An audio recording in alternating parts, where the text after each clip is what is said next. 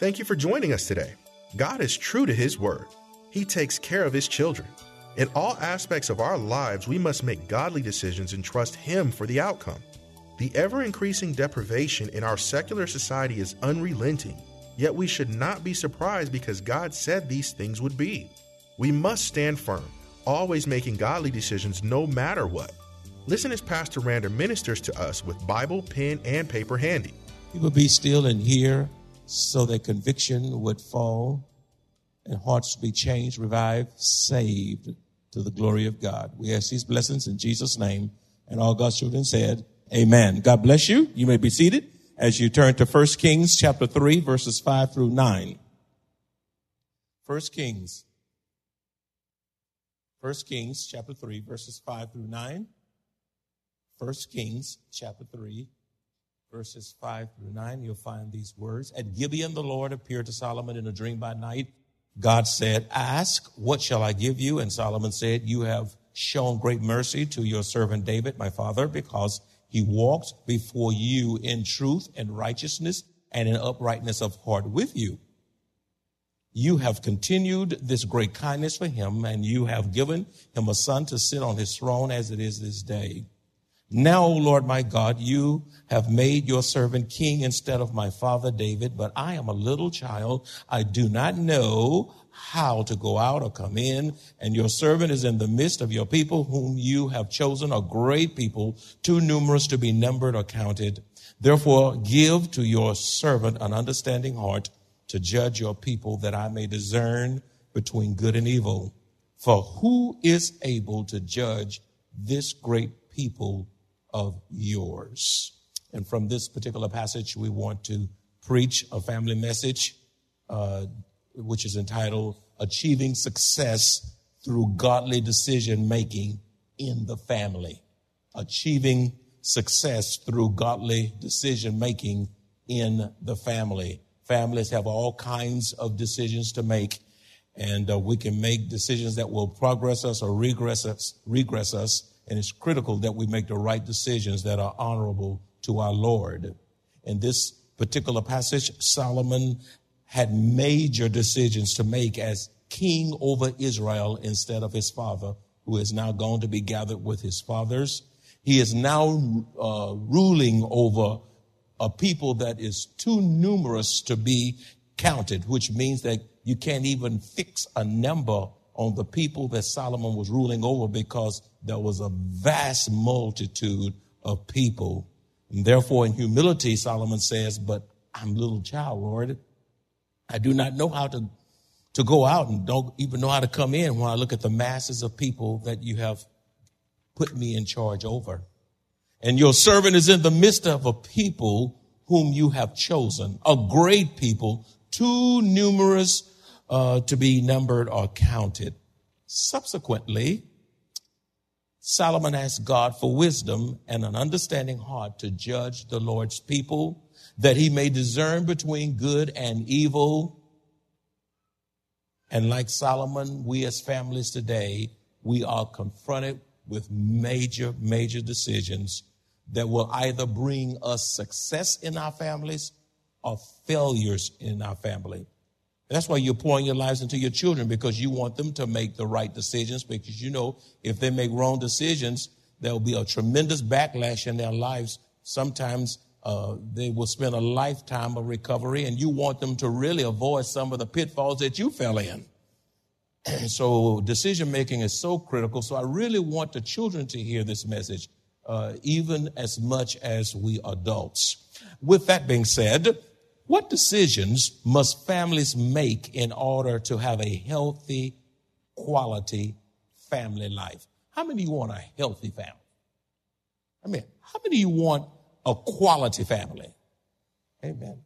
Then it is critical that we make the right decisions that, that the Lord will lead us into so that we can see victory uh, in our family life. Number one, consider this uh, as a family, we must make a decision not to worry. We must make a decision not to worry. What is worry? The English term worry comes from an old German word meaning to choke or strangle.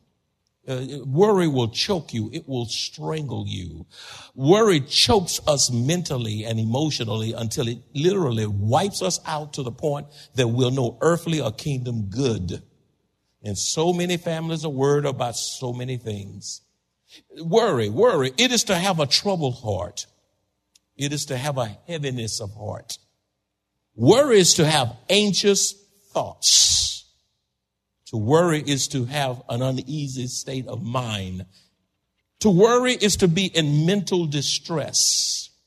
To worry is to have a distracted or to have a divided mind, which draws us in many directions, literally pulling our lives apart. You know what worry does? Worry clings to you. It dominates you. It consumes your thinking as you turn the problems in your life, in your family over and over and over in your mind. Now, how are we going to work this out? How are we going to work that out? You're not able to just trust the Lord and just let it go. Even though the scripture is clear that worrying is a sin, I believe the sin of worrying is committed by Christians more than any other sin. Worry is a sin because we distrust the promises and providence of God to provide for his children. You, if you're saved, you're a child of God. And God says, will you trust me? What are things uh, uh, that family worry about? What are things family worry about? Let me just give you a few of them. Inability to have children, safety of our children, the choices our children make, and there can be some bad ones. Terrorism, health, economy, death, bills. How will I ever forgive the person who hurt me? Many parents worry about the future, worry about rejection. Even children worry about rejection in school. How, your parents worry about how will I pay for my college, my child's college education. Some of you worry about I'm not good enough. How will I make it alone? You worried about relatives who are serving in the military in harm's way in other countries. Uh, some of you are worried about what people think of you, and I don't know why you worried about that. Some of you worried about the inability to qualify for long-term disability insurance, the rising cost of health insurance, cost of living such as food, gas, utilities, daycare, taxes. What if my parents become dependent on me for support? Will I ever get married? I'm 40 years old, still not married. Something wrong with me. Uh, some of you worried about passing exams, and if you're not studying, you ought to be worried. Okay. Okay. You ought to be worried if you're not studying. Some of you worried about cancer because it's dominant in your family. Some of you worry about sins of the past. All of us have sins of the past. Scripture says there's none righteous, no, not one. But we worry about the sins of the past, and we hope that closet of our past life stays shut. and Nobody open it, opens it. Uh, you worried about what if my my husband or my wife committed adultery once? Will they mess over me again? Others worry about dementia and Alzheimer's, layoffs, loss of job. And some of you worried about getting caught. Yeah. There's so many things you can worry about. You better repent and cry to God and um, start living right. Maybe have mercy on you. Amen. Why do Christians worry? God says don't worry, but why do we turn around and worry anyway? Uh, because we fail to take God at His word and believe without doubting. You worry because you fail to take God at His word and believe Him without doubting. Look at the commands of Jesus in Matthew 6, starting with the 25th verse. In Matthew 6, 25a, it says, Therefore, I say to you, do not worry about your life. Jesus himself saying, don't worry. I'm the authority. I, I, I'm going to tell you not to worry. He's the authoritarian. Verse 28a says, he says, why do you worry about clothing? Verse 31a, therefore do not worry, Jesus says. In 34a, he says, therefore do not worry about tomorrow. Beloved, if you doubt the words of Jesus, you will worry. I want to reiterate that. If you doubt what Jesus says, you will worry. Because we worry because we take our eyes off the Lord and focus on our circumstances. We focus on our problems. We, fo- we focus on the words of men, what people say, secular talk shows, what the media is saying. Some of you are so media driven until the media drives you into a state of worriness. Instead of trusting the word of God, you look at media, media, media, news, news, news, talk, here, talk, talk, talk, talk, talk, talk, talk shows, and they, and they spiral you into worry. Uh, Matthew 6, 24, 8 says, Therefore I say to you, do not worry about your life, says Jesus. Friends, understand that as a child of God, He is orchestrating every detail of your life and is in complete control over your life from conception to death. He's orchestrating every detail of your life. He knows where you're going to be tomorrow, next year, the next second. He know what, he knows where you've been, where you are, where you're headed. Why don't we just settle down and trust God? He will not allow anything to come into your life without his divine permission. The only thing you receive are those things that come into your life by his divine permission. Now, some things we bring on ourselves, and we, that's a whole nother issue. But, but, but, but, but majority of things that come into our lives come by his divine permission. Then whatever we're going through should not cause us to worry. I love what the passage says in Philippians chapter 4, verses 6 and 7. It says, be anxious for nothing. Anxious. Be anxious for nothing means what? Don't worry about what? Nothing. Don't worry about what? Y'all kind of weak. Don't worry about what? Don't worry about what? Don't worry about. But why do you worry then? The scripture says don't worry about nothing. Oh God, I'm gonna get through this. Can't sleep at night. You, you, you, you're. You're a hot mess. And yet you read the scripture says, be anxious for nothing. But in everything by prayer and supplication with thanksgiving, let your requests be made known to God. And the peace of God, which surpasses all understanding, will guard your hearts and minds through Christ Jesus. Why do we worry? We worry because of a lack of faith. Matthew 6:30 says, "Now if God so clothes the grass of the field, which today is and tomorrow is thrown into the oven, will he not much more clothe you, O you of little faith?" You know why you worry? It's because you got such a teeny tiny faith. One of the greatest prayers you can pray is, Lord, increase my faith. As we're engaged in our 40 days of fasting and prayer, why don't you put that on your sheet? Lord, during these 40 days, my faith has been quite weak, and I need you in these 40 days' time to increase my faith. Beloved, do you not realize that if God takes care of the grass, which has such a short lifespan, will he not much more clothe you, O you of little faith? The God who grows your grass, you mow the grass, you cut it down, you put it in a bag, set it on a curb to be thrown away. If he takes care of the grass, you can put fertilizer on it, but it's God who has to turn it green. That's right. If, if God doesn't grow the grass, it won't grow. Now you can't be walking all on it. Amen. You can't mistreat the grass and expect it to grow.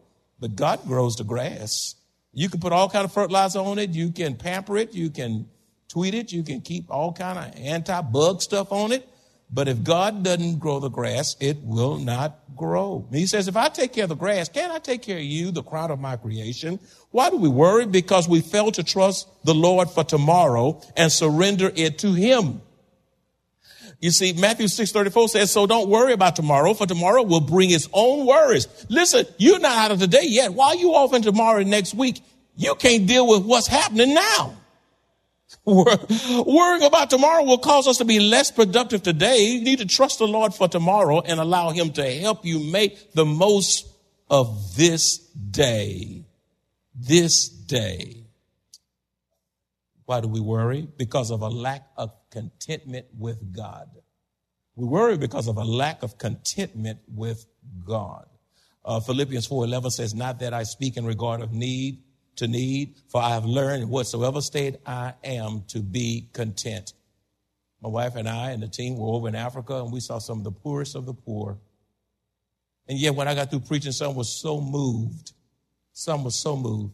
I, I could not believe that some would even have the audacity to come up and give me money after I preach at the end of the service. Happened a number of times, and I looked I have all these shillings in my hand. I said, "What are these people giving me money for? As poor as they are." And, I, and um, up in Kabale in the mountains, one of the sessions, I reached over to Pastor Johnson Bakashaba. I said, "Johnson, I got all these shillings in my hand that I've collected all the way around with people, as poor as they are giving so much, and yet we have so much over here and then give so little.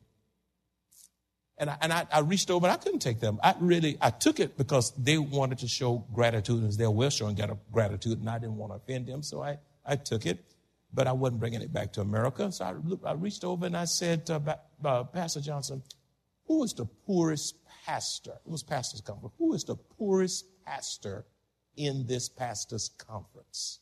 And he whispered over and told me the name of the person. I said, tell him to come here.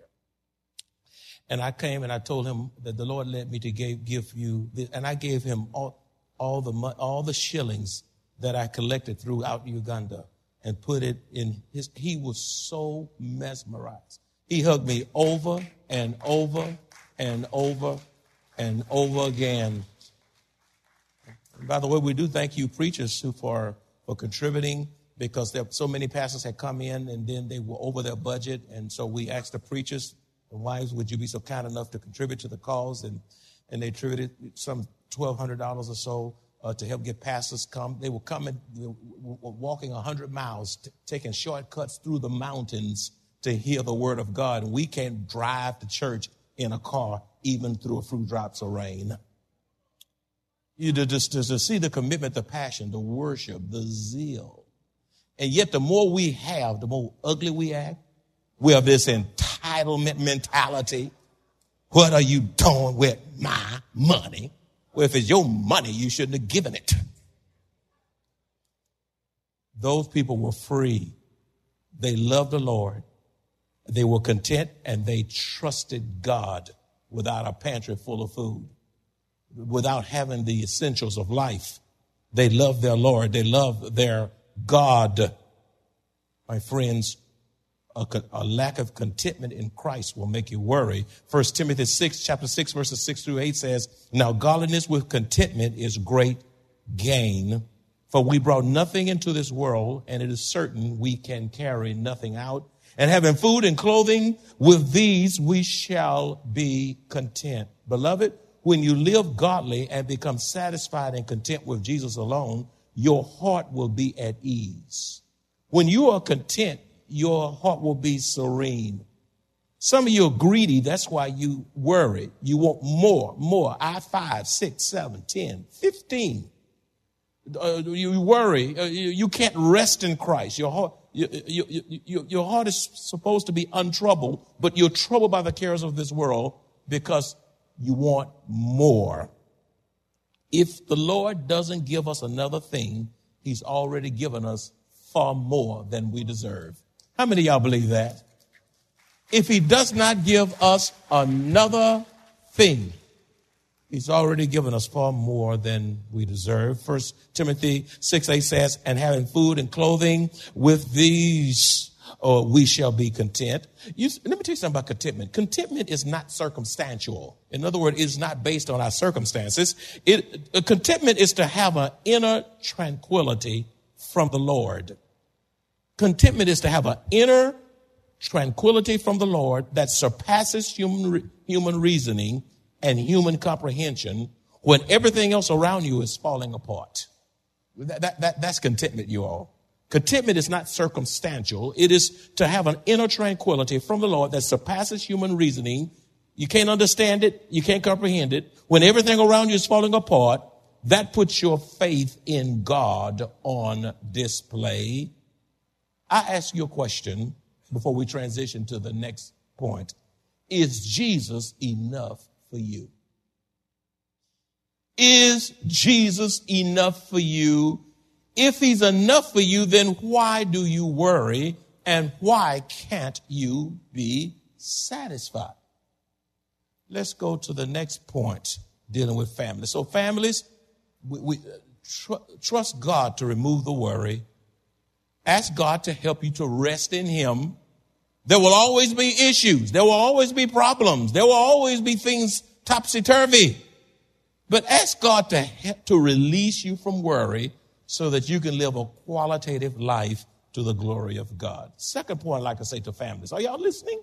Uh, uh, number two, uh, uh, uh in decision making for the family that brings victory, husbands and wives must make a decision to remain faithfully married until death do you part and refuse to threaten each other with divorce when an issue arises.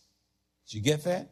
I want to say it again because it has profound significance. Husbands and wives must make a decision. Say decision.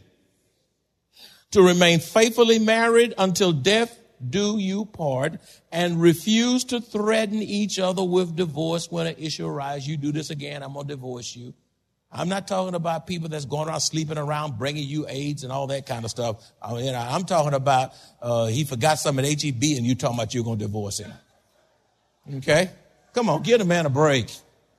If he's that forgetful, you go get it. okay? All right. Incom- uh, uh, uh, incompatible differences. What is irreconcilable differences? Everything irreconcilable, irreconcilable. She looked at me funny. Irreconcilable differences. Uh, she don't keep her hair. Irreconcilable difference. Uh, he's slow. You don't. He's not on time. He's not punctual. Irreconcilable differences. You love that word.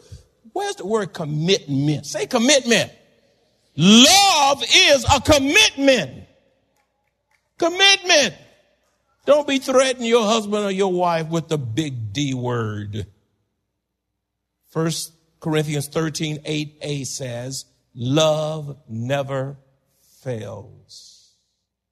That's a big one. Love never fails. You know, I don't love him no more. This Bible tells me love never fails. You willed yourself to love him once, you can will yourself to love him again. It is an act of your what? Will. Will.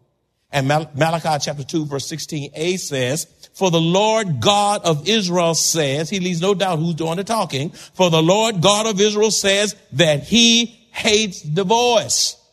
And even though there are very limited grounds for biblical divorce, the bottom line, even though there are a couple of biblical grounds, he still hates it at the end of the day. Beloved, do not look uh, at the role, the wrong role models uh, to, to get help in your marriage. Don't look, don't you dare look at, don't, don't make movie stars your role model. I mean, they, they change uh, husbands and wives like they change in underwear. D- don't look at professional athletes. They can't stay together for the most part. Don't, show don't look at the politicians. Don't look at musicians because they are, they can be oft times your worst example. Let the Bible be your final authority of how to build the marriage. Realize, husbands and wives, realize you are two imperfect people. Okay? Two people making one flesh, but you're two imperfect people serving a perfect God. This means your marriage will have problems because of your imperfections. You will have challenges. There will be misunderstandings. However, take comfort that Jesus is the great problem solver and that there is no problem that intrudes into your marriage that he cannot resolve. None. None. First Corinthians 13, 4a says, love is patient and kind. It's patient. You're to be patient with your wife, patient with your husband, patient with your children. We know you're not patient because you, you're not being kind. What you want? I told you once, you, you can't get it yet. You know, you're short, you're snappy, you're naggy, you know, and, uh, you, you, you, you, you, you, you, you, you, you, you angry. But, but, but, but th- those are signs of impatience.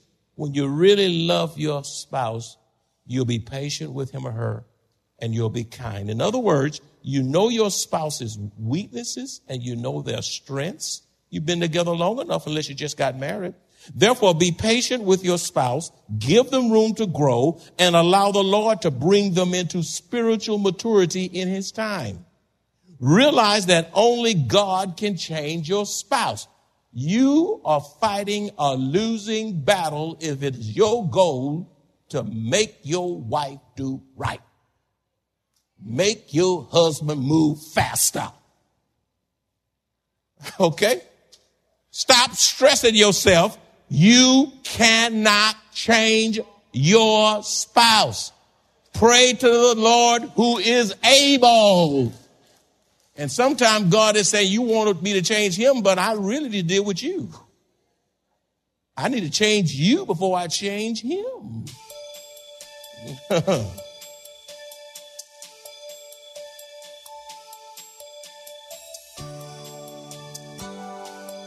we lose when we say we belong to God, yet do not do the things He says. When we surrender our lives, we are saying that we willingly live in total submission to Him. Jesus willingly suffered and died for us, thereby paying for our salvation in full. We must stand on the promises of God no matter what the cost, because in the end, we will inherit eternal life free of charge. The price has been paid in full. If you enjoy this kind of biblical teaching by Pastor Rander, please visit us at Maranatha Bible Church, located in Converse, Texas, or call us at 210 821 5683.